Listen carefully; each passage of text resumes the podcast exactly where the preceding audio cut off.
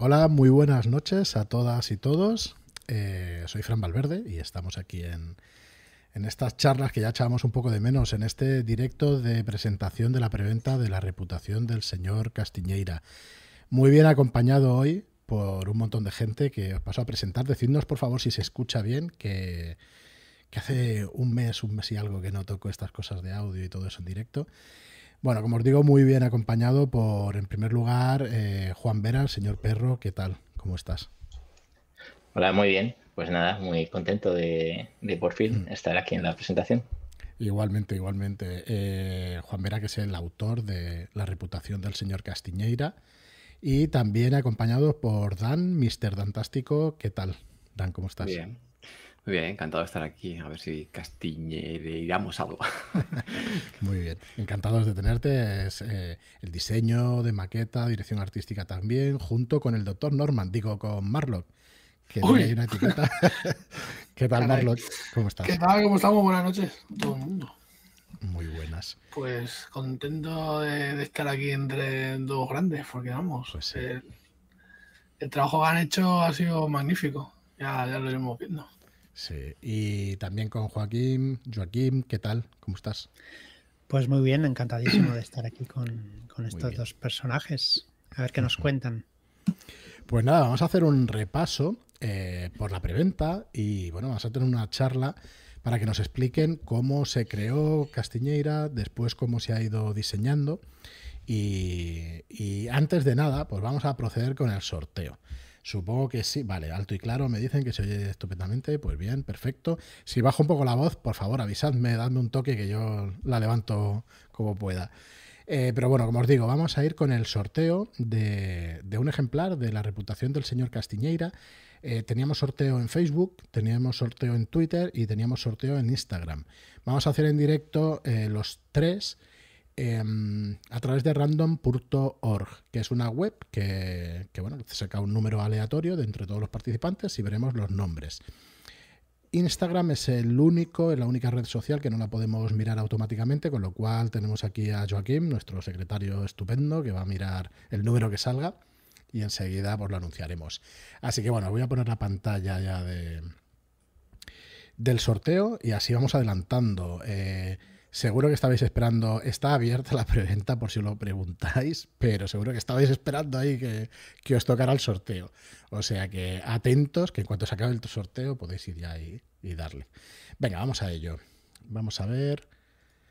Eh, las primeras entradas las tenemos aquí de Facebook. Tenemos la página 1 del número 1 hasta la 251, ¿vale? Tenemos 251 participantes, como veis.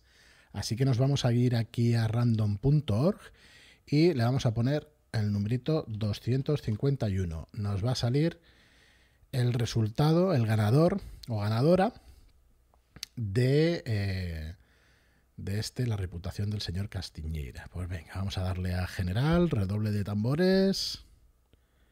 El 134. Venga, vamos a buscarlo. 134 que ha de estar más o menos por la mitad. Aquí lo tenemos. Hombre, Visatis, Visatis, un conocido nuestro. Visatis, eh, felicidades por, por, este sorteo, por, eh, por, ganar este suplemento, esta campaña corta o escenario largo o aventura larga, que ya comentaremos todas las sesiones que tiene ahora. Así que nada, Visatis, muchas felicidades por llevarte este, esta aventura, un clásico instantáneo, como me gusta decirlo. Siento, pero lo, voy a repetir varias veces.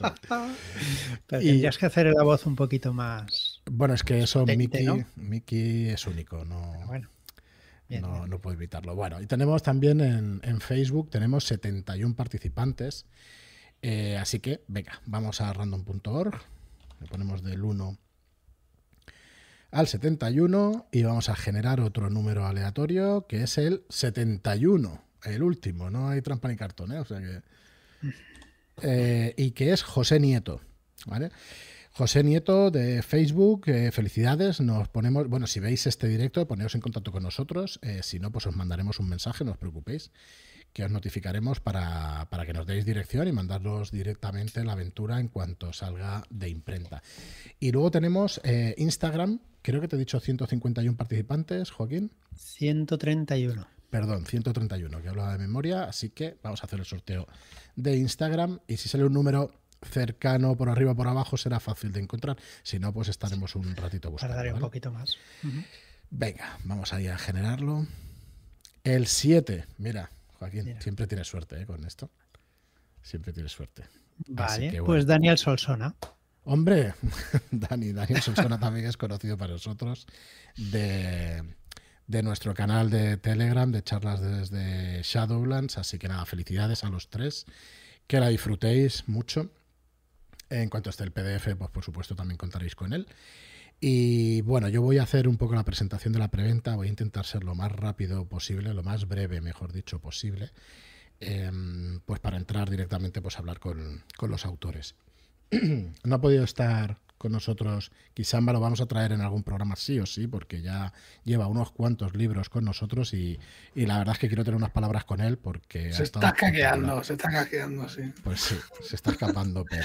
Bueno, en este caso es que estaba el, el tío un poco fastidiado de- Sí. del oído y no, no he querido presionarle, pero bueno, para la próxima no va a haber escapatoria. Ahora veréis maquetación, queremos enseñarla y las ilustraciones, que bueno, que ha hecho un trabajo aquí excepcional.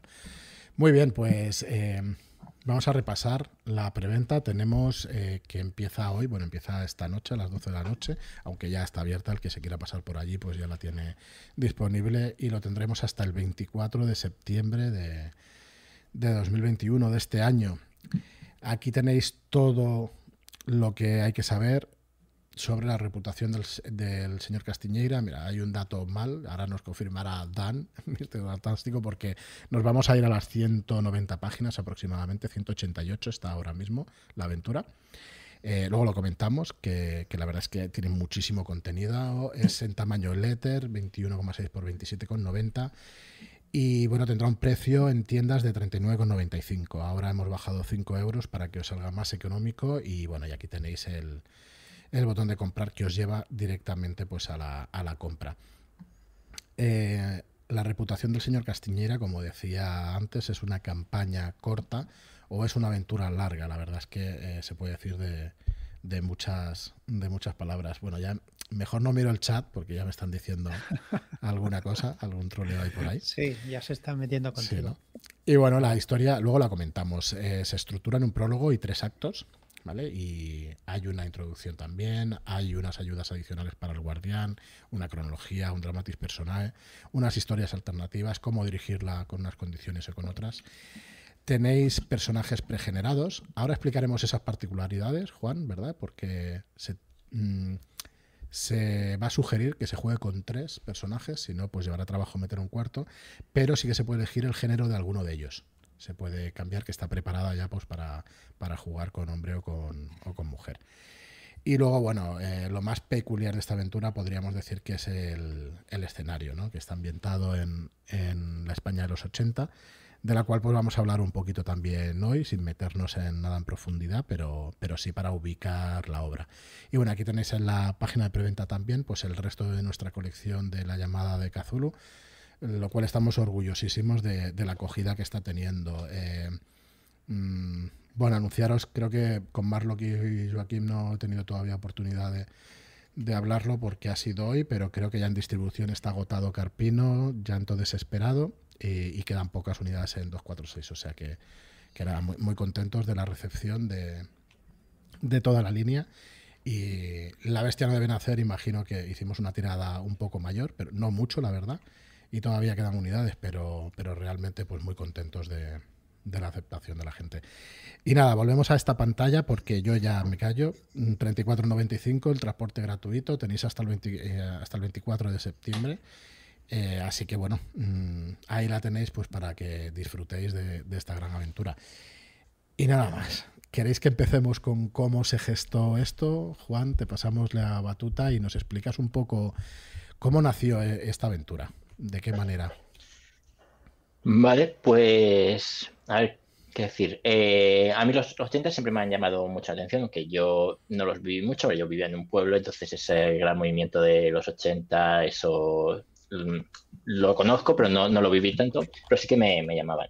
Eh, y, siempre que a mí siempre me ha gustado dirigir en, pues en España o en cosas conocidas porque me resulta mucho más fácil jugar en escenarios que conozco que que eh, sobre todo que en los años 20 en Estados Unidos, que es algo que, que, me cuesta me cuesta mucho más tanto meterme en el personaje cuando juego como ambientar, eh, dar ese, ese, color a la ambientación. Y, y bueno, realmente la, por no eh, irme mucho por soleares, el cómo surge la, un verano hace 5 o 6 años me, me, leo una novela de J. de Lisbona que se llama La trama de la telaraña y es una, eh, un, un, libro de novela negra ambientado en, en los 80 en, en España. Eh, me gusta mucho la historia y a la vez me estaba leyendo, releyendo unos relatos de los mitos que también me, de, de mis favoritos. Y según los releía, eh, vi cómo las dos historias podían, podían casar.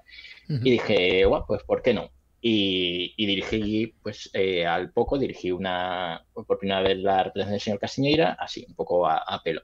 Salió bien, me gustó mucho el resultado, la gente le, al, con quien jugué le, le gustó y con los años, pues ha ido creciendo y creciendo de esa trama que era basada en el libro a, a, con unos toques de, de, los mitos a lo que es ahora, que es una aventura propia con bastante, que ha crecido bastante en extensión y, y bueno, pues así fue como, como, salió.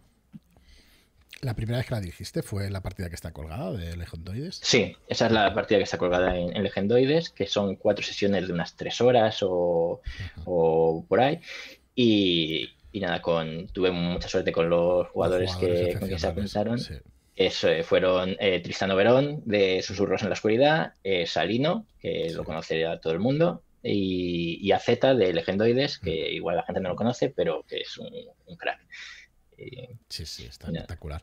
Y eh, bueno, decir que a partir de ahí pues ha ido creciendo la aventura, ¿no? Porque aquello fueron cuatro mm. sesiones de tres horas, que bueno, que también está con una duración muy buena, pero a partir de ahí pues eh, nos comentaba fuera de micro que incluso sugerencias de los jugadores y cositas que ibas viendo con las pruebas de juego, con los testeos y con las partidas, que ha ido creciendo la aventura.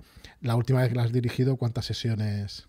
Pues fueron mmm, alrededor de 10, ahora no me acuerdo exactamente, eh, porque la última vez que la bueno, de hecho, eso fueron cerca de 10, pero no la terminamos porque esa vez quería probar sobre todo el principio, que era la parte nueva que había, y bueno, luego nos entró el confinamiento y demás y no pudimos terminar, pero bueno, tampoco me, me, me importó mucho porque la parte primera, que era la que había que testear, que era nueva, funcionó, funcionó bastante bien. O sea que eso, que yo creo que lo que has puesto en la página de entre eh, pues, alrededor de 10 hasta unas 12, 8. Dependerá mucho de, de cómo lo jueguen el grupo, porque, a ver, hay una historia principal, pero luego hay varias historias un poco, o tramas un poco secundarias que se pueden explorar y, y pues a, aparte puedes ir muy directo a, a, tratar de resolver el misterio principal o el caso principal que tienen o puede intentar encajar todas las piezas, entonces dependerá bastante de, de las mesas de juego, pero, pero, eso, alrededor de 10 sesiones yo creo que, que, es una buena estimación. Estamos hablando que Guardián Tilingas igual está en 20, 20 y tantas o, o algo así, porque sí. sea larga. Y bueno, y más de uno y, y... más de dos, porque uh -huh. se nos va, se nos va de las manos estas cosas. Muy bien, pues nada, eh, yo recuerdo cuando, cuando tuvimos el primer contacto y eso, no, no sé si exactamente el primer día, pero que ya pues empezamos a hablar y tal y, ahora sí que no me acuerdo si había escuchado la partida o no, pero enseguida pues nos pusimos de acuerdo y, y no hace tanto, ¿no? Que, que, se firmó y que nos pusimos manos a la obra. Tú no recuerdo ya si la tenías totalmente acabada o si la acababas para, la ocasión. Quedaban cosas, la tenía, sí que la tenía bastante.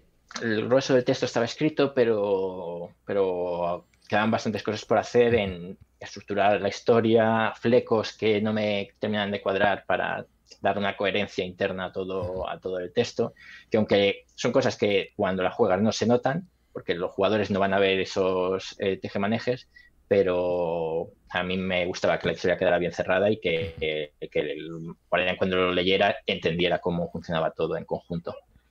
¿Y, cómo es ese proceso para ti, digamos, el creativo o el de escritura? ¿Es más mecánico, es más creativo? Eh, ¿Te cuesta o, o, estabas agobiado un poco con los plazos de entrega y todo eso? O...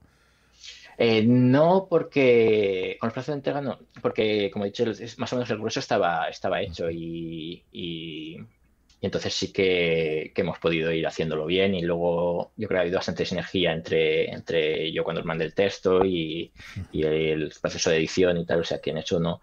Eh, ¿Cómo funciona? Yo soy muy mecánico, en, no tanto en el sistema de juego, sino en la forma de, escribir. Eh, yo necesito hacerme un mapa mental de cómo, cómo me imagino la, historia, que no es un mapa mental de cómo no es un mapa de cómo los jugadores van a ir, sino de, qué está pasando, cómo han pasado las cosas, cómo unas cosas llegan a, un sitio a otro, y a partir de ahí empiezo ya a escribir y poco a poco pues va surgiendo lo que, lo que es la, y, lo vamos a ver. Bueno, aquí hay mucho, estoy viendo en el chat, mucho jugador. También hay máster, pero mucho jugador. Avisaros de que cuando enseñemos la maqueta va a haber spoilers a tutiplén.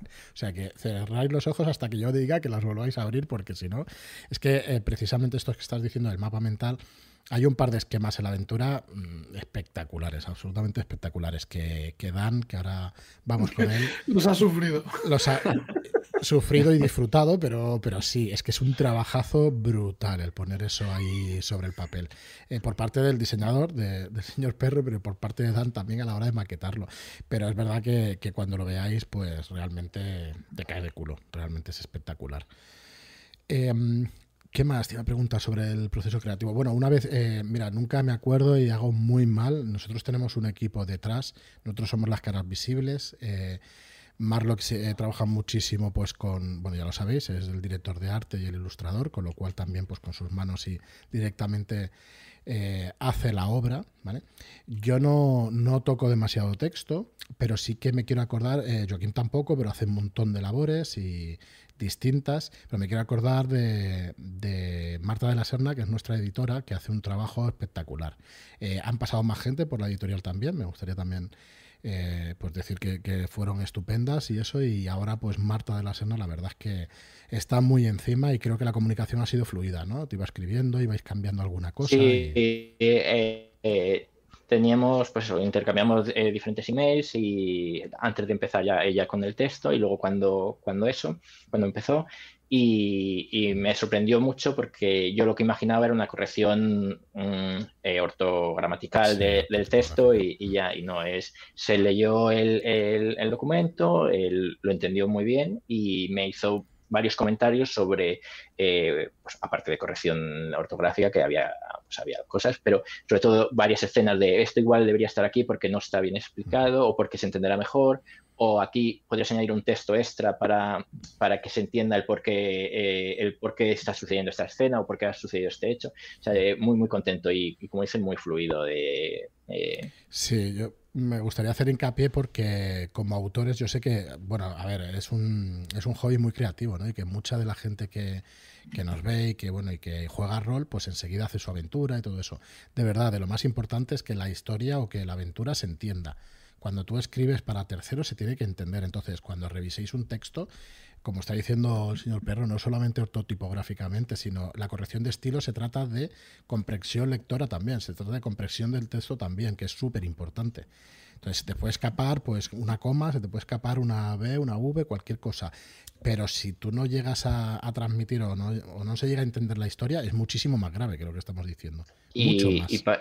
Y para eso es muy importante tener a alguien que ajeno al, autor, porque, porque al final cuando escribes un texto le das mil vueltas a ese texto. Y tienes tan metido en la cabeza lo que tú quieres transmitir que a veces no te das cuenta que lo que lees o lo que has escrito y lo que lees no es lo que tú quieres transmitir, sino eh, falla algo o, hay algo que, que, lleva a un... Eh, ya estoy que me, que me trabo. ¿Que te repitas o ah, algo, quieres decir? Sí, no, que te repitas, que, que, que, algo confuso, que, sí, que, lleva error o a confusión.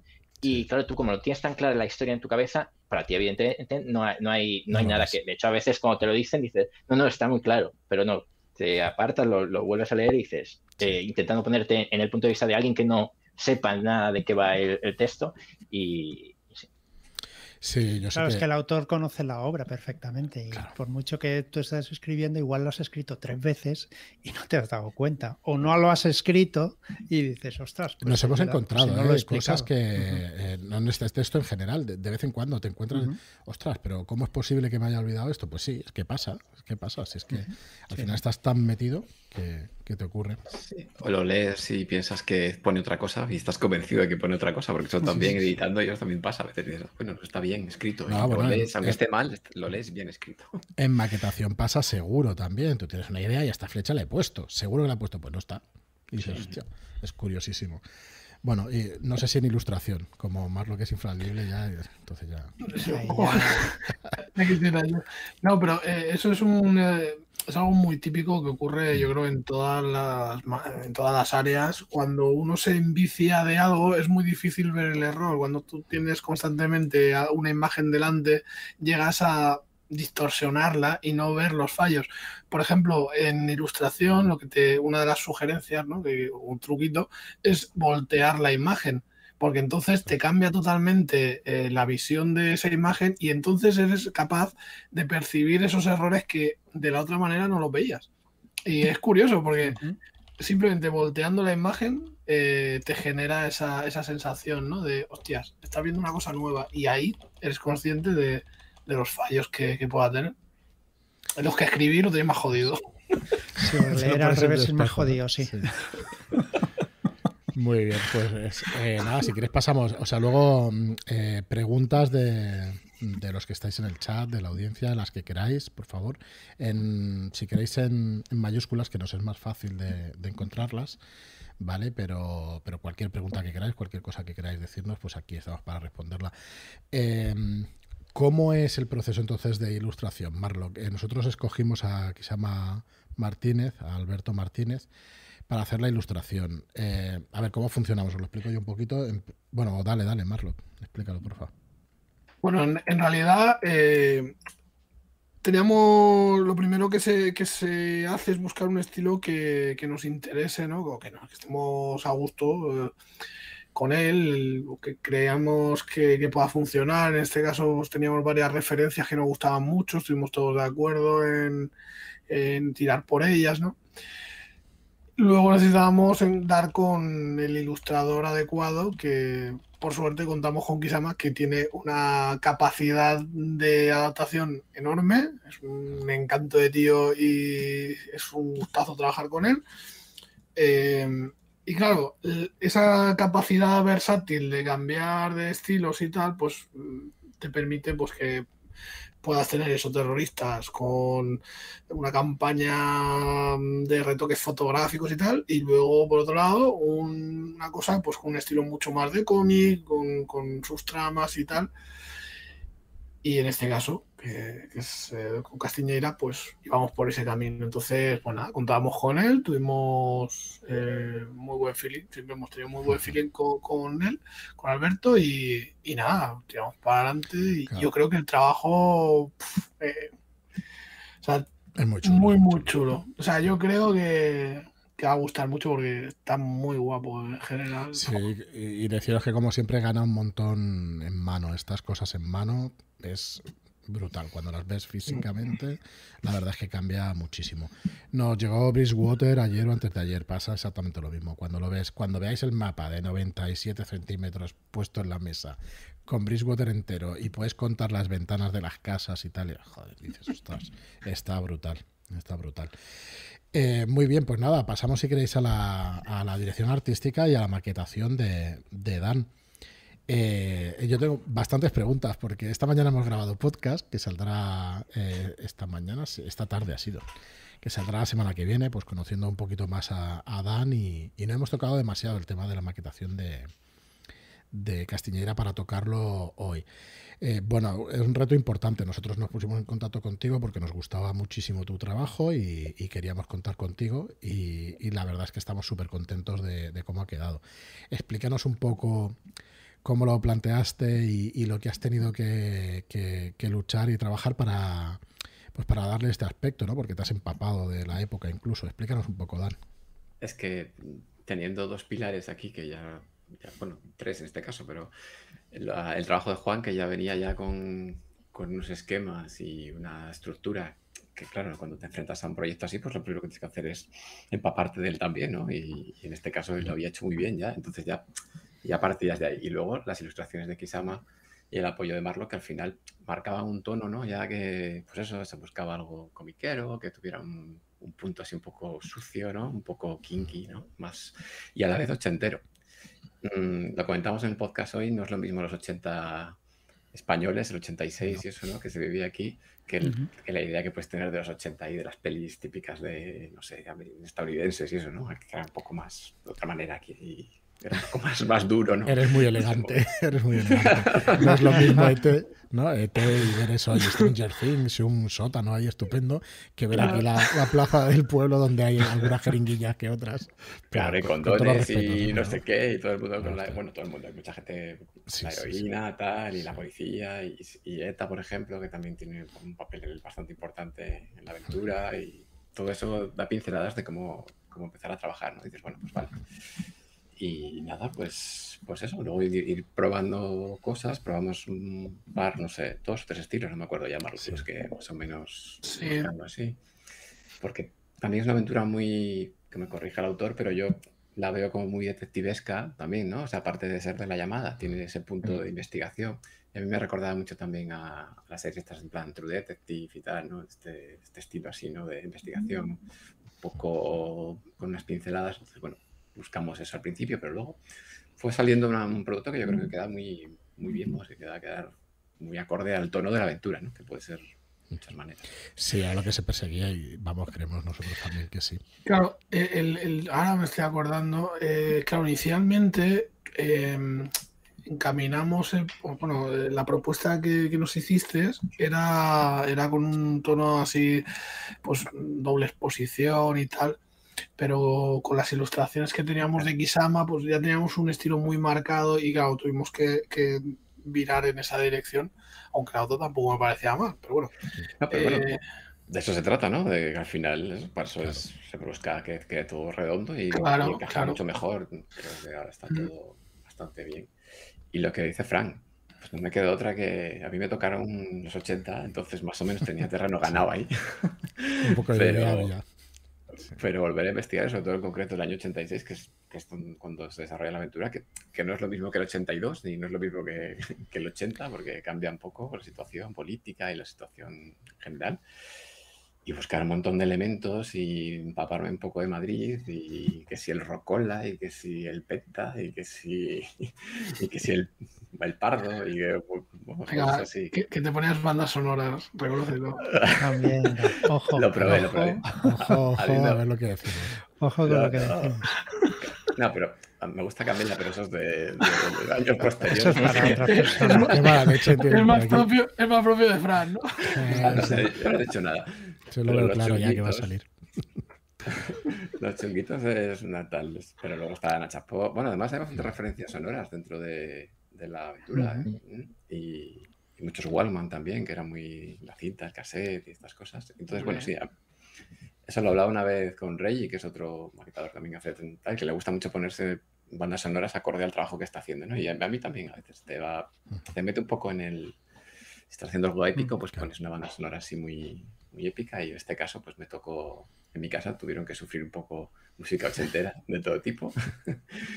y era que, que mola también. Oye, ¿alguien se acuerda, a ver si en el público también en, en el chat se acuerda del tema de perros callejeros y la estanquera de Vallecas y todo eso? Fue justo ahí, 85, 86, por ahí, ¿verdad? Sí, el, el, cine kinky es de, de, esa, de esa época y es... Eh, de hecho, uno de los personajes eh, viene de, de, de, ese mundo kinky es más bien un superviviente de, de, ese mundo sí. kinky, porque ya es alguien más mayor y los kinkis de estas películas eran más preadolescentes mm. y, y, tal, que por desgracia la mayoría de ellos eh, no, no, no, llegaron a, a sí, la adultez porque eh, muertes violentas o sobredosis o demás, pero, pero sí es de, es de ahí. Sí, sí, si quieres, hilamos, hilamos una pregunta que tiene Rolero Viejo, hace buen caldo, que nos dice: ¿por qué el zorro, el niño y la mechas? ¿Qué hizo como autor que sean como son? Sí, eh, ¿Quieres responderla ahora o nos das unas pinceladas de lo que va la aventura o la premisa y entonces vamos con los personajes? Lo que queráis, como, veáis. Pues venga, explica un poco de qué va la aventura, porque ya quería meter por Y luego ya eh, nos vamos a meter también con la maqueta y tal, pero para que no haya spoilers así a primera hora, pues vamos con la premisa. Vale, pues eh, lo que ha dicho Dan antes, yo creo que, que merece empezar por eso. Es una historia más de investigación, una historia de género negro con pinceladas de los mitos y aunque creo que es bastante modulable en el sentido de que eh, un guardián que quiera puede meterle bastante más mitos desde el principio casi o, no, pero la idea que está pensada es que los, mitos van apareciendo muy poco a poco para tener su, fiesta eh, de la final, al final de, la, aventura. Entonces, es una historia más de género negro, de investigación dura, de mentiras, de, de opciones. Y la idea es que estos tres personajes, que son dos antiguos policías y un, y un delincuente común, eh, son contactados por un, un, conocido común que tienen, que es el gordo, un comisario eh, con muchos claroscuros, eh, para que lleve una, investigación extraoficial y que está relacionada pues, con, una, con una serie de amenazas que está recibiendo la familia Castiñeira.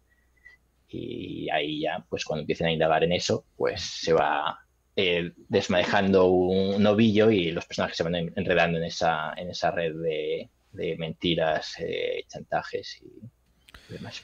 Decir que como novela negra aquí no hay blancos y negros, aquí hay pues eso, grises y los personajes no son buenos o no son malos, ¿no? Tienen, bueno, aquí que esté relacionado con los mitos ya será otra cosa, pero vamos, que los personajes pues eso, como el comisario, tú lo decías, ¿no? Que, que tiene esos claroscuros y, y los personajes jugadores entiendo que también, o sea que si quieres explicarnos un poco lo que preguntaba Rolero Viejo, ¿por qué el zorro, por qué el niño y la mechas?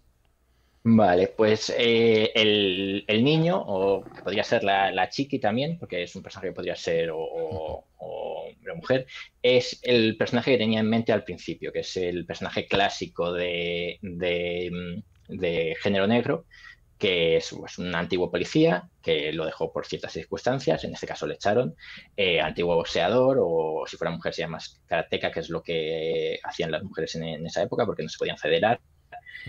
Y, bueno, una persona con muy buenas intenciones, pero que termina siempre cagando todo lo que, lo que, lo que toca.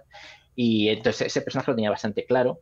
Eh, pero claro, necesitaba pues, otros personajes que, le, que le, acompañasen. Que, mm, eh, para ello pensé en, el zorro, que, que, viene a ser un antiguo miembro de la Brigada de Investigación eh, Social, eh, investigación social, que es la, político-social como era conocida, que es un tío con un pasado muy negro y, y al que ese pasado le, le, acosa y le atormenta, aunque no se ha podido, han cambiado los tiempos, ha llegado la democracia, él, fue expulsado por el cuerpo, fue acusado de, torturas y, no ha sabido... no ha sabido integrarse o adaptarse a, esa, a, la, nueva sociedad. Y que aún así, ahora mismo, después de, haber sacrificado todo por lo que él creía que eso se plantea si eso tenía algún sentido o, realmente era simplemente un pelele de, en, manos de los poderosos que cuando, cuando vieron que, ya no era útil se, quitaron de él y ellos siguen eh, dirigiendo, pero él sigue hasta ahora en la... Y, el, este sí por, trasfondo es muy complicado llevarlo como una mujer, porque pues, un, policía de la época franquista pues no, no, podría ser. Y el tercer personaje, para que tener un, trío, para que, a mí me gustan mucho las partidas con tres, es el rubio o el mecha. Es igual, también aquí podría ser un hombre o una mujer y es, es un kinky, es, o un antiguo kinky, un, una, superviviente y eso, pues alguien que se ha pasado media vida en, la cárcel y otra media huyendo de, la policía y que por hacer de la vida ha conseguido seguir, seguir para seguir vivo.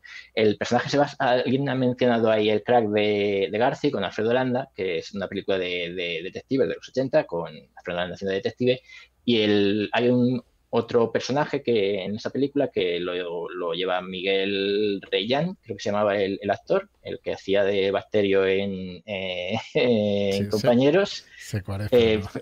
sí, pues muchos años antes hizo de, hacía del moro, de un, pues eso, un delincuente al que eh, Alfredo Landa tiene contratado en su agencia de detectives para, pues, para cosas que no son tan todos legales. Entonces este sería este tercer personaje.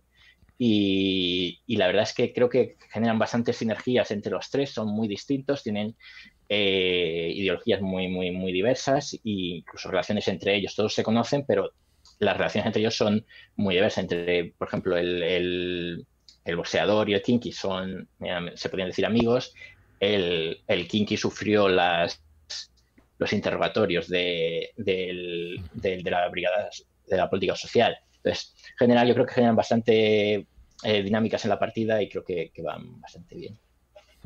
O sea que tienen, eh, entre ellos tienen relaciones y están escogidos además para que tengan esos trasfondos y eso. No vamos a revelar entonces si tienen relación con la aventura o no. Sí, bueno, es decir que sí, eh, eh, de una forma u otra, al final los tres tienen eh, una relación con la, o la, aventura tiene, les influye en cierta manera en, determinados puntos y es, esa es la razón por la que sean tres y no se haya metido un cuarto personaje porque implicaba reestructurar todo o dejar a uno con mucho menos peso que los otros tres. Muy bien, pues pues súper bien. Y bueno, ya hemos explicado un poco de qué va la premisa y la verdad es que no queremos ahondar más por no hacer spoilers de, la aventura ahí, pero eh, ahora sí que vamos a empezar a enseñar la maqueta, el libro como está, alguna cosita todavía se tocará, pero poca cosa. Así que el que no quiera hacerse spoilers y quiera jugar aventura, pues que cierre los ojos hasta que, hasta que le avisemos o la avisemos, o que se ponga así como hace con, eh, incluso los que tengáis memoria de pescado, ¿eh? ¿eh? Eugenia, que te estoy viendo, que lo has dicho antes. Ah, mira, una pregunta de Carlos Z. ¿Cuál es el personaje no jugador que más te mola? Mm. Voy a decir dos. Eh, el gordo, que es el, comisario que les junta, me, me, gusta mucho, pero tengo mucho cariño a Juan Carlitos. Muy bien ya sabréis quién es. Muy bien, pues venga, vamos a ver la maqueta y así Dan también nos puede, nos puede explicar alguna, alguna cosita del Intríngulis. Eh, la portada sí que es conocida por todos, supongo que la habréis, la habréis visto eh, bastante ya. Y como siempre, pues las páginas estas de cortesía, estas páginas donde ponemos los créditos y todo eso. Ya veis que bueno, está cargadito de, de páginas el índice que lo acabamos de ver. Y bueno, el aspecto gráfico es este. Vale, tenemos la presentación que encontrarás en este libro. Y no os lo voy a explicar todo, así que bueno, ya vais viendo un poco el aspecto gráfico. Tiene un montón de elementos, ¿verdad, Dan? De, la época y eso. Aquí has tenido que recopilar un montón de, cositas. Sí, eh, al final hemos tirado de, mucho toner, ¿no? Que también era muy mucha fotocopia de ese estilo, Así un poco añadido al tono cómic, ¿no? También el, el duotono, los puntos estos de impresión, y eso le da un aspecto así más, pues eso, más kinky, que era, yo creo que pega un poco, ¿no? Que no es eso. Y luego sí buscar elementos de, de la época para rellenar esos huecos que siempre se utilizan vamos, para la maqueta, ¿no? Que tienes que ajustar y tal, pues que sean, que sean apropiados. Y ahí estoy, y la verdad es que lo comentaba el otro día, he podido meter unas porras que son muy típicas de Madrid, unos bocata calamares que me lleva mucho de la época, y es que de la época no vamos ir de ahora, pero que es, me ha, me ha, gustado ese poder, no siempre puedes eso encontrar. Y postales de también de, del 86 en concreto, portadas de periódico, etcétera. Eh, quería mostraros, por eso me había parado en, estos, en estos diagramas, en este diagrama de flujo de eventos, pistas y localizaciones, donde están las, las pistas principales y las pistas secundarias. Mm, spoiler total, el que no quiera, que no, lo, que no lo vea, el que quiera jugarla, que no lo mire esto. Pero bueno, pues es un trabajo de ingeniería que, que hizo que hizo el señor Perro, pero es que además tú también, Dan, pues, pues bueno, la verdad es que brutal, un trabajo de organización y de, y de maquetación, estructurada en tres actos, con todas sus pistas y que creo que bueno, puede ser una ayuda, creemos, o la intención es que sea una ayuda para todas vuestras partidas. Y la siguiente doble página, pues, pues, pues, pues es una obra de arte. Entre las ilustraciones de, de Kisama y, tu maquetación aquí, bueno, me parece brutalísimo. Em, no sé, no, yo me quedo sin palabras cuando veo esto, la verdad es que, que está genial. El esquema ese y el esquema de pistas, eh, que es como un tablón policial, ¿no? Más, más o menos, y que incluye Aquí sí que hay spoilers porque hay un montón de, pistas que se recopilan durante la aventura y de enlaces, ¿no? Supuestos, pero, pero sí, sí que, sí que espero, que sea útil, ¿no? Para, sobre todo para los directores y para poder enseñar eso a los jugadores luego y, para Guardian ¿no? está brutal, está brutal. Aquí, pues, eh, el señor Perro, pues hizo, o sea, estaba todo absolutamente marcado, pero se nota también tu experiencia a la hora de, de dirigir y eso, porque la verdad es que no quiero enseñarlo más, porque si no, más de uno estar aquí leyendo, de leyendo cosas y eso. Pero bueno, la verdad es que un trabajo espectacular. Así que bueno, el resto de la maqueta, aquí veis una, para mí, una de las mejores ilustraciones del libro. Lo comentábamos el otro día, ¿verdad, Juan? Que, soy yo con, el podcast a mí, antes. Eh, eh, me gusta muchísimo. Es de las, iba a decir la que más, pero es que hay una al final que no había visto anteriormente que, yo creo que es la que, me quedo, pero, pero sí es de. Pues que claro, como estoy viendo diferido, pero creo que sí que es la. la sí, sí, la, esa es, esa es. Sí. A, mí me, me, me gusta muchísimo como la, ilustración me, encanta, me parece muy, muy chula. Y la cómo me ha capturado lo que describe el texto en esa imagen me parece brutal. Cuando... Y bueno, ya veis que la, maquetación va en esta línea, con recuadros, con notas, con un montón de motivos de esos años. Aquí un triste recuerdo sobre, sobre la banda terrorista que recordamos todos, que que está en la, en la aventura y bueno, los investigadores también. Voy a ir pasando un poquito más rápido. Aquí tenemos el bocata de calamares, ¿eh? eso sí que es imprescindible en Madrid. Cada vez que voy a Madrid a Tocha me voy al brillante a comer un bocata de calamares, que lo sepáis. Porque están espectaculares. Es que le pega mucho, yo creo, a, a los personajes que hagan, o sea, que si juegas la, aventura, ¿no? Que, que, hagas esas cosas, sobre todo. Hay algunos momentos que pueden tener algo de respiro, en que me, que me corrija si no, pero vamos, entonces que vayan ahí y que hagan las cosas.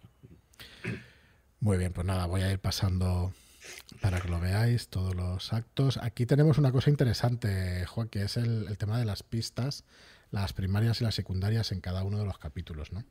querías dar una guía muy clara y aparte de todo el flujo que veíamos antes y eso, pues también en cada apartado eh, pues están indicadas las prendas principales y secundarias que aparecen en, cada uno de ellos.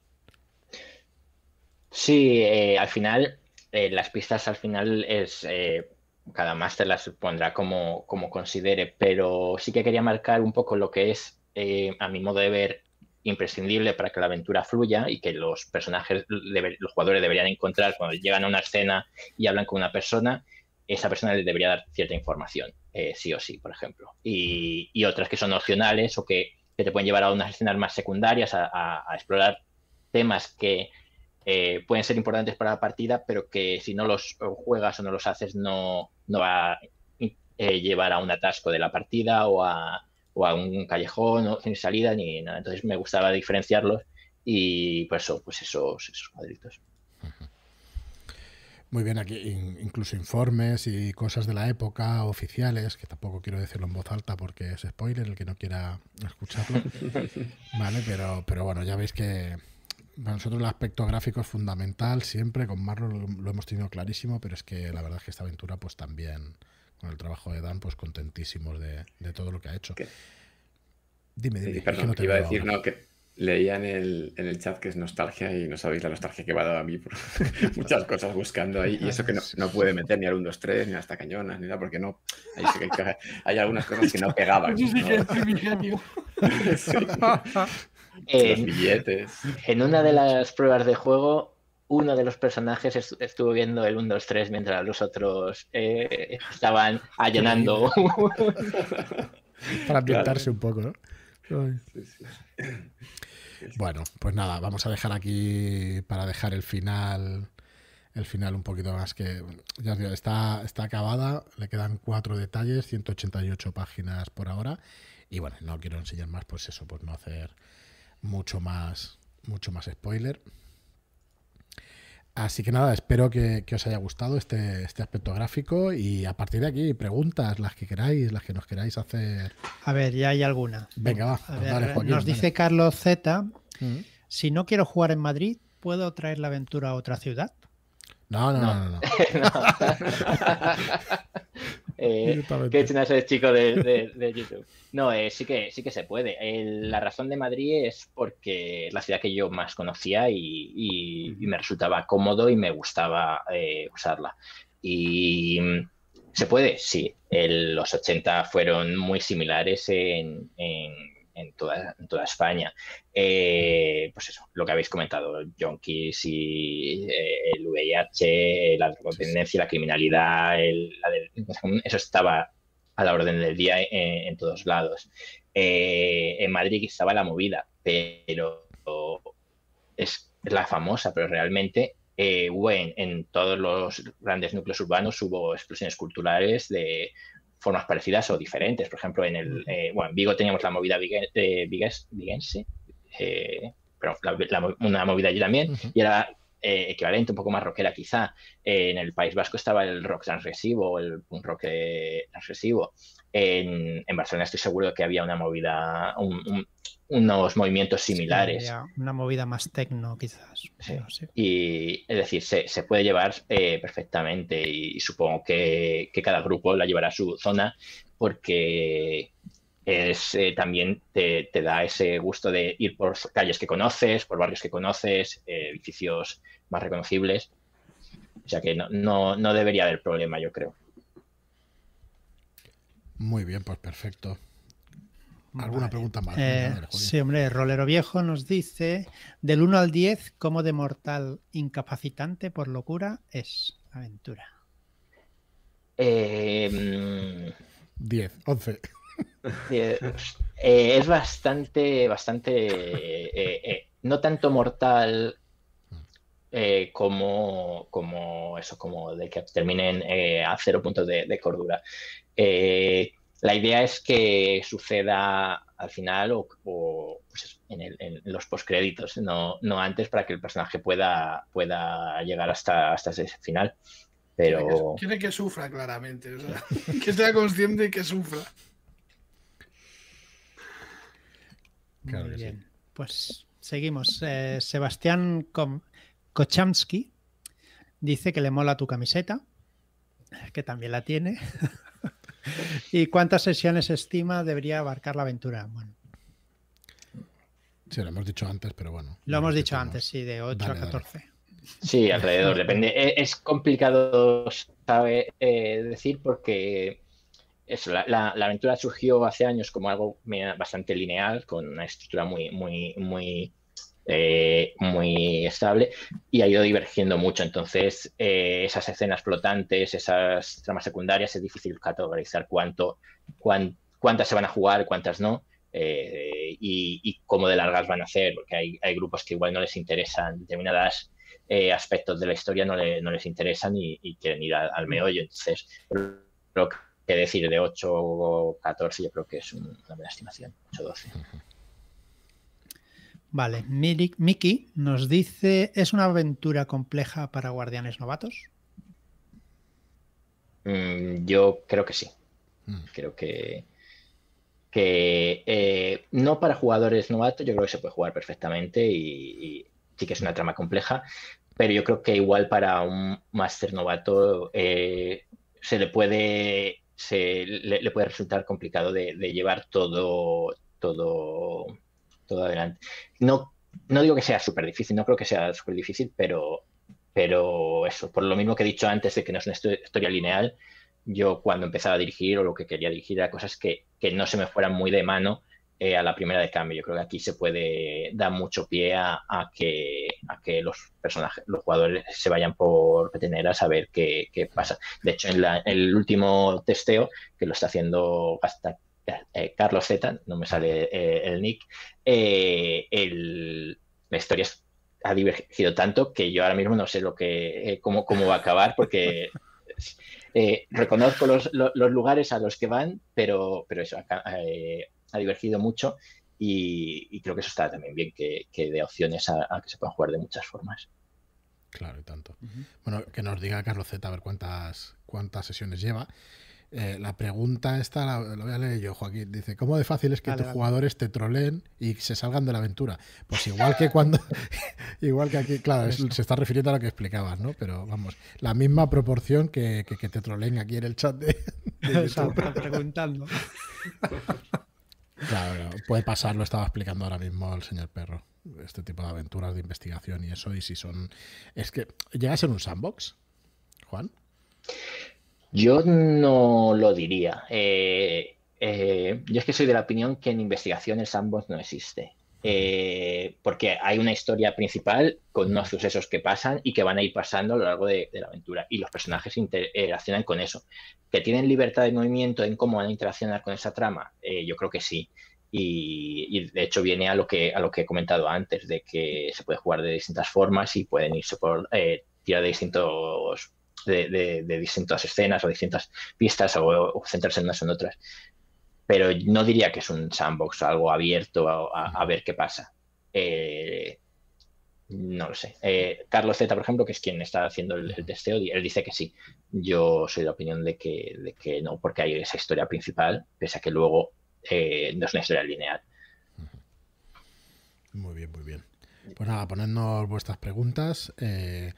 ¿Cómo has llevado esto, Marlock, de no tener ahí, estar ahí encima o de que sí que has tenido comunicación con Dan, pero bueno, ¿qué? Porque tú estás ahí eh, dibujando, yo te estoy viendo y sigues trabajando. Sí, sí, yo, estoy, yo, sigo. No voy a mentir. Estoy dibujando. Prácticamente porque se ve. Ah, bueno. Eh, hombre, está te quedas tranquilo cuando ves que trabajas con gente profesional y que lo que están haciendo, pues, pues, joder, pues está, guay, ¿no? Y, vas viendo que, la cosa fluye, ¿no? Eh, claro, si hubiera sido diferente me hubiera preocupado más, pero viendo que, lo, que estaban haciendo y tal, pues oye, estás mucho más tranquilo y, puedes confiar que sabes que va a salir algo guay, ¿sabes? Aunque a, priori veas alguna cosa que no terminas de, pues de encajar, ¿no? Porque en tu, cabeza, pues a lo mejor hubiera seguido por otro camino, ¿sabes? Pero el conjunto, pues ves que está perfecto, que, ¿sabes? Entonces, en ese sentido, chapo, vamos. Lo, lo bueno que tiene trabajar con gente profesional, joder. Pues sí, la verdad es que sí. Muy contentos con el, con el resultado. De hecho, em, eh, el PDF está prácticamente, estamos barajando la posibilidad de, liberarlo antes de que acabe la preventa. Y deciros que hay una... Ah, bueno, no vamos a decir nada, ¿no? Porque si no, no sería sorpresa. Venga, a otro tema. Vale. Pedro, Pedro, López Suárez nos dice, jugadla que es un campañón. Sí, estoy de acuerdo. Además es campañón ya. Yo creo que, que quizá llamarlo aventura, mm, pues que no, que ya no, no, procede. Dan, tú has jugado muchísimas aventuras, has leído muchísimas, has jugado campañas, que en el podcast nos explicas. ¿Qué dirías que es? Como mínimo, campaña corta. Sí, es que claro, eso sabes que dónde mides, pero, pero vamos, a mí no me parece una aventura corta, no me parece un one shot, por muy largo que sea, sino que es más bien una mini campaña. Y de hecho tengo una pregunta para Juan, porque dos, mm, la voy a aprovechar a colar aquí. Una es porque, bueno, los finales y tal que puede haber, eh, ¿Crees que se podría prolongar? ¿Se podría hacer luego más aventura con los mismos personajes en Madrid este de la época y ya, con... Sí, yo creo que, sí, incluso lo, la, trama de la, de la aventura creo que deja ciertos hilos sueltos para, bueno, depende mucho de que, cómo, cómo acabe eh, esto, pero, pero sí, yo creo que, sí que la, podría dar pie a, a, eso, una continuación. Sí, ya no sé. Lo digo por eso, porque estaba el final, es como muy evocador, ¿no? De, que puede haber más si quieres, ¿no? Si el guardián decide tirar por ahí, se puede, se puede prolongar más. Y, y lo otro era, eh, ¿son otros personajes o puedes pensado, por ejemplo, que pudiese entrar alguien más, eh, aunque sea de, vamos, otro, cuatro, cuatro personajes, por ejemplo? Sí, eh, eh, seguramente si hiciera una continuación metería un cuarto personaje, porque yo creo que los, grupos normalmente es más fácil encontrar un grupo de, cuatro. Pero bueno, al final dependería de, la trama o de la historia. Si, si, si la historia pide ese cuarto personaje, bien si pide que sean los mismos tres y tal. También es complicado hacer una continuación con los mismos tres por el hecho de, que es posible que, igual solo uno de ellos eh, eh, pasa la, aventura. Entonces, eh, habría que contar con eso. Y sí, me lo he planteado alguna vez y tengo ideas, pero, pero bueno, eso sería algo a, largo plazo. Si, si a la gente le gustan los 80, que, que pues, sacarán más cositas.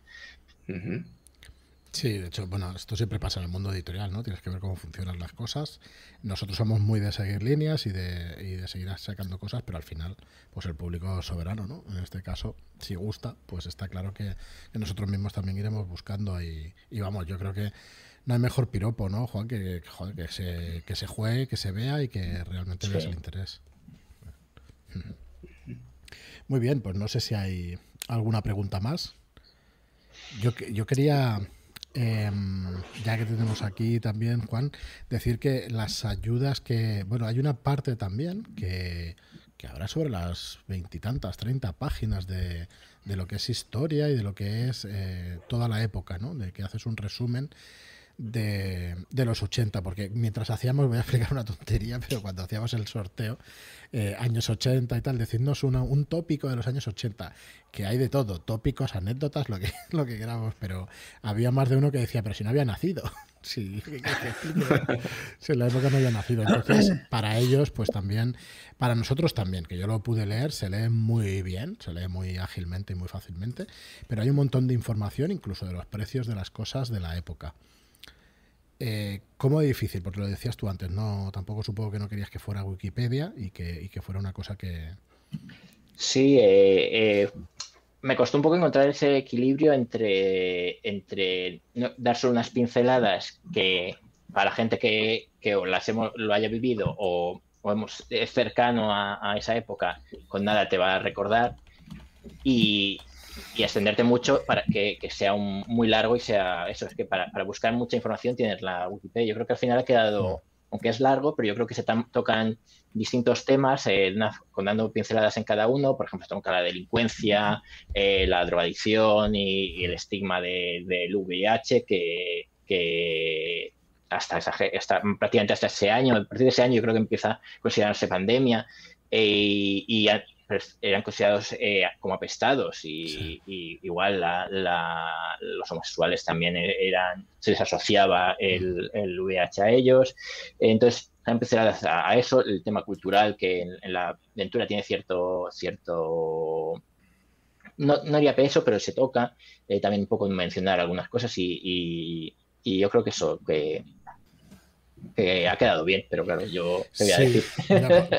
por, explicar alguna cosa pues, más interna y eso, ahí en la editorial tuvimos una tuvimos un debate, si había que, sugerirte cortar cosas y tal, creo que te lo lleva a decir Marta, pero ahí está un poco, em, digamos, la experiencia en juegos de rol y eso, y dices, ostras, es que esta información si no quieres no necesitas leerla, pero si quieres realmente la información, pues ahí está, ¿no? Entonces, al final decidimos, creo que no tocamos nada, ¿verdad, Juan? No, no, yo creo que, que, mm. no. que sé que... Y ahí se habló, ¿eh? se habló. Y creo que además estás sugestionado porque tú has vivido la época. Entonces, como la conoces, te parece que es demasiada información. Y yo ahí intenté intentamos abstraernos y al final se quedó.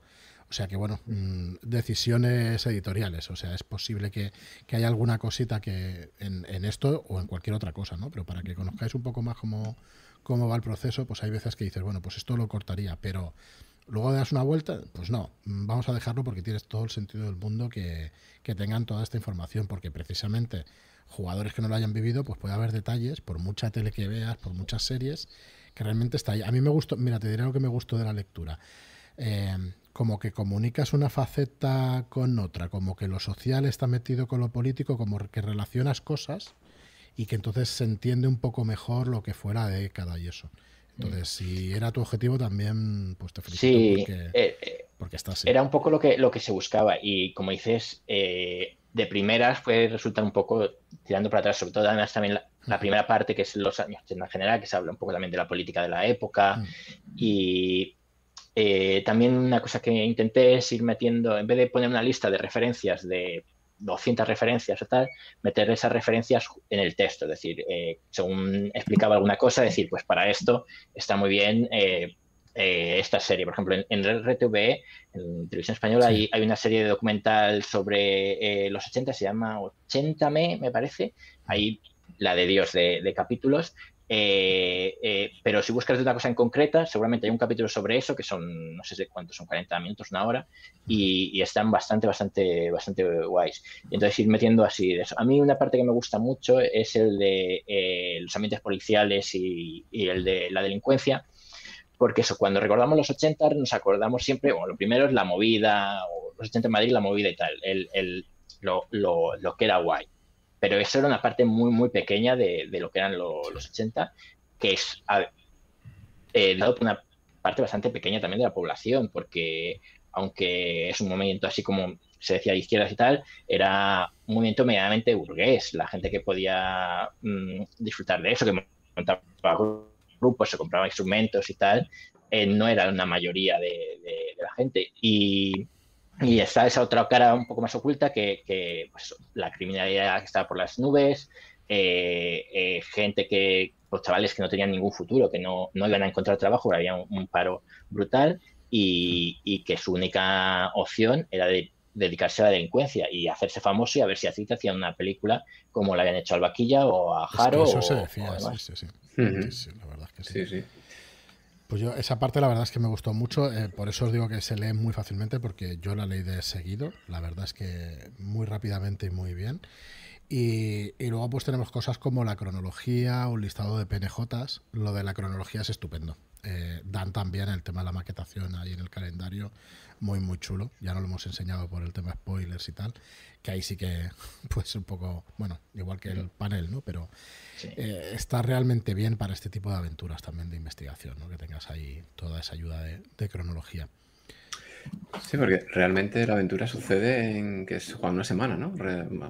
sí, una semana, semana y media, sí, eh, sí, más o menos. Sí, importante tener ahí como los como los puntos, los hitos, ¿no?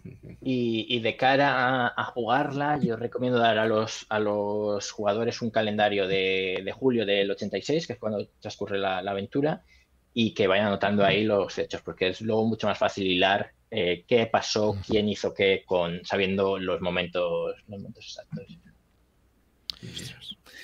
Los calendarios, ¿os acordáis? todavía están por ahí, ¿eh? Todavía alguna empresa y eso los da y eso. Pero, se ven muy poquitos así calendarios. muy pocos, muy pocos. Pero antiguamente se veía un montón. Pregunta incisiva. Los que no se ven los pequeñitos. los pequeñitos, hablo de los pequeñitos. Pues, pues os vais a reír, pero, pero yo cuando, o sea, yo trabajo en una imprenta y hace unos años, bueno, llevo yo trabajando 13 años, pero yo cuando llevaba pues tres o cuatro, eh, nosotros hacíamos calendarios de esos, de, bolsillo y tal, y, los regalábamos y, tal. Y de repente, pues por un lado venía una imagen, ¿no? De, yo qué sé, de futbolistas o de equipos de fútbol y tal, o de perros y gatos, y por otro calendario.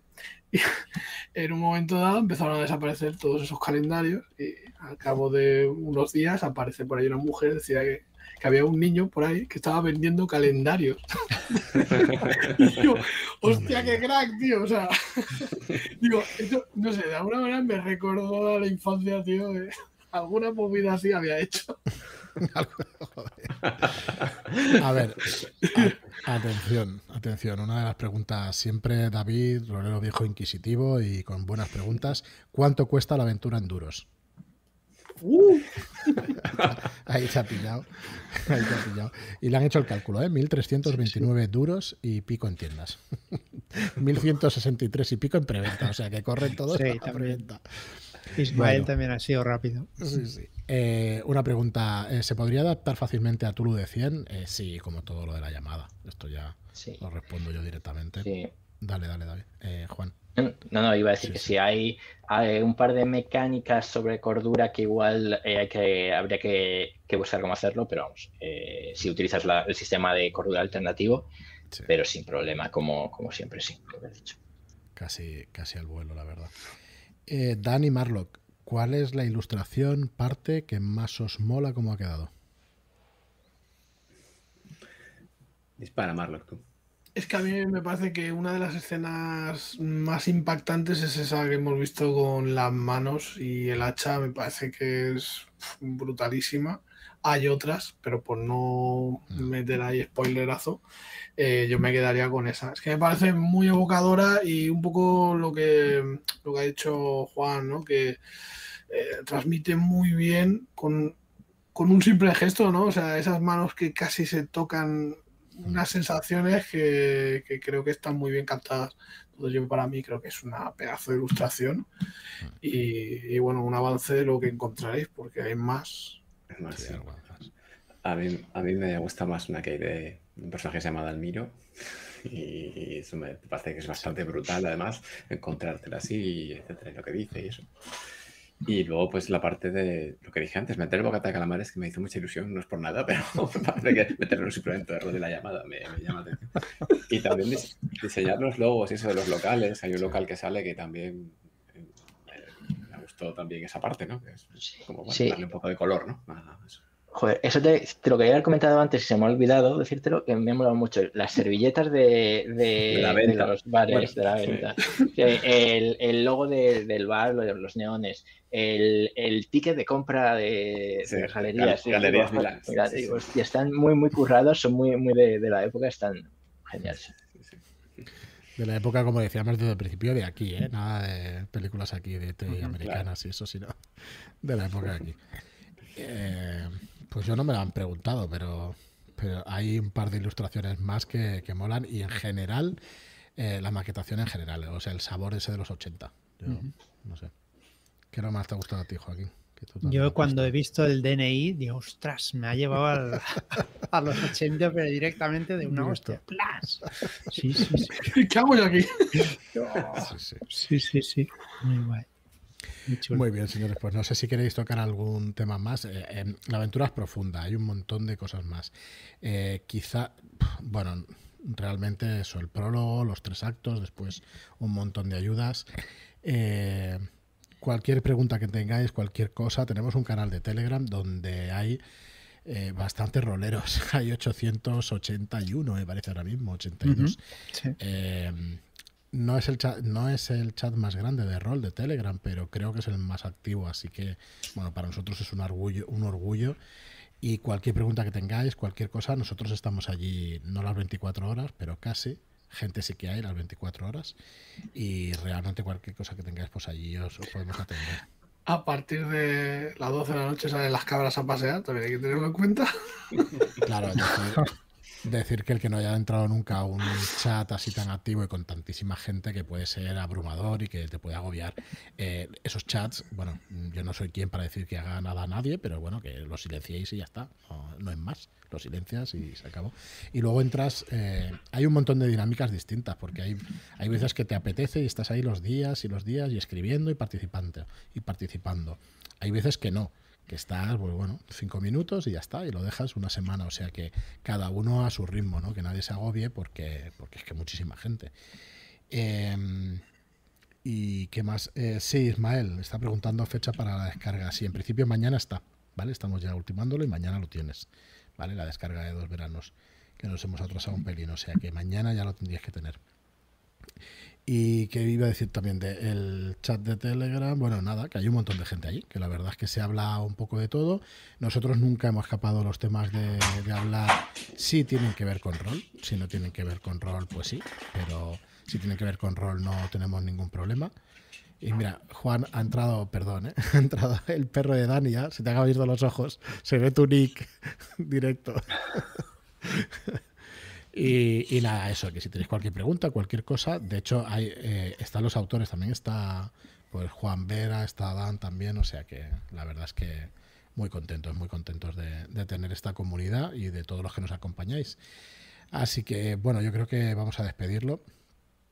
Estará hasta el 24 de septiembre, hasta el viernes del 24 de septiembre en preventa la reputación del señor Castiñeira. Vamos a repetir el título muchísimo porque nosotros ya lo sabemos de memoria, pero entendemos que los títulos y todo esto pues hay que repetirlo muchas veces. Disculpad que nos seguís siempre porque yo me repito muchísimo, pero es que no todo el mundo nos ve todos los días. ¿eh? O sea que Eh, vamos a ir, es, nuestra obligación al final, comunicar las cosas. Eh, esta mañana tenéis un podcast donde conocemos un poquito mejor a, Juan Vera, al señor Perro.